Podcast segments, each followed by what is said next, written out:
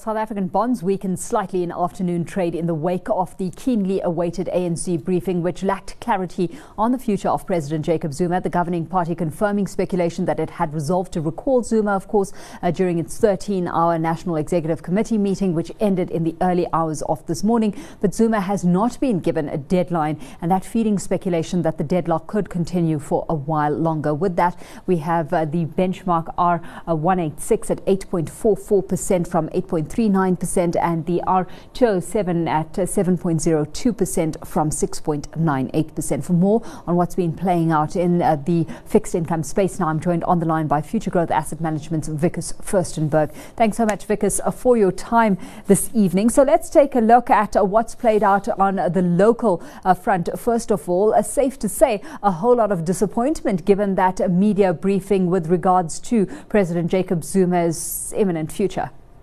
Hi, Alishia. Yeah, it's uh, a bit unfortunate and disappointing. Uh, clearly, the market is looking for more certainty in terms of uh, political changes because, as you know, we need to move on. We need to sort of try and improve, um, you know, perceptions about South Africa's credit quality, and that in turn ties up with, you know, what we want to see in terms of the budget due to be delivered on the 21st of February. Mm-hmm.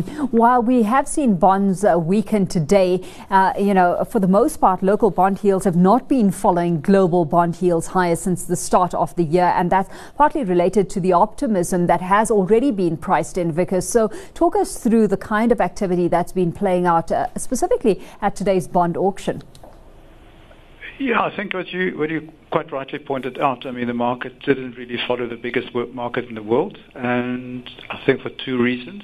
Uh, we had a significant sell-off uh, after the uh, uh, medium-term budget policy statement in October, and as you know, said, I mean, the changes in December sort of brought the bulls back um, to the fore.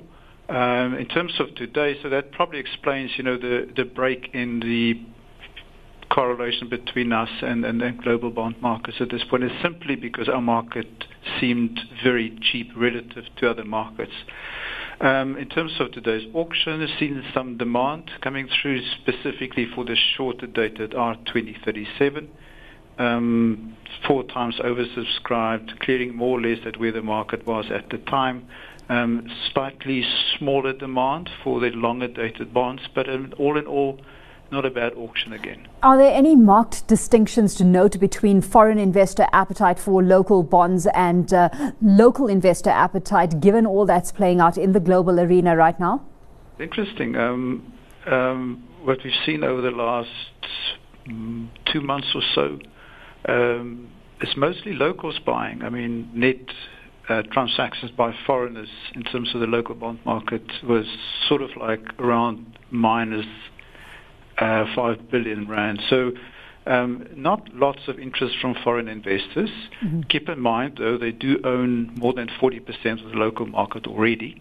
But I think what's happening globally in terms of global bond yields certainly must have some sort of impact on their demand. Let's take a look at what is happening globally because as we've highlighted, we've seen rising bond yields uh, trigger uh, jitters on the equity front. Uh, global markets at this stage pricing in a higher interest rate due to st- uh, stronger economic growth uh, in the US, Europe, and elsewhere as well. Uh, what are your What's your reading of the kind of activity that has triggered? Because, uh, yes, there's this worry that the Federal Reserve, for example, may hike rates faster than anticipated. But having said that, you've got others saying that it's unlikely that you've got a Federal Reserve that's going to overreact when something like rising inflation comes to the fore.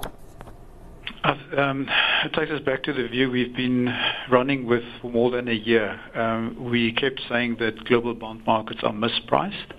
We kept saying that global growth and growth in the United States is definitely picking up. Uh, although inflation is not a big risk, uh, inflation is sort of stabilizing at levels just below their target levels. You can't ignore the fact that things are improving. You can't ignore the fact that bond yields are too low they're too low because of what central banks did post the 2008 financial crisis. And what we're seeing here is is a normalization of, yields. And I think we're fairly happy with what global markets are doing at the moment, in particular the US. we wouldn't be surprised to see the US 10 trading closer to 3.5% in a year's time or so. Obviously, there's going to be volatility. We would expect the Fed to hike rates anything between 50 and 100 basis points this year. They've got room to do that. And, you know, apart from that, we know they're going to start unwinding the balance sheet.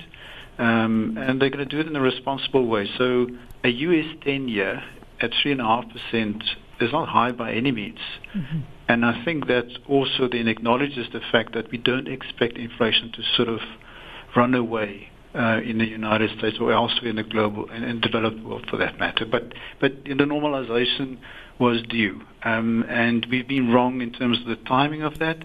But I don't think we're going to change over in terms of the broader trend. Yeah, well, because of course we anticipate those inflation numbers uh, tomorrow. Let's leave the conversation there with you for this evening. Wikus Furstenberg is with Futuregrowth Asset Management.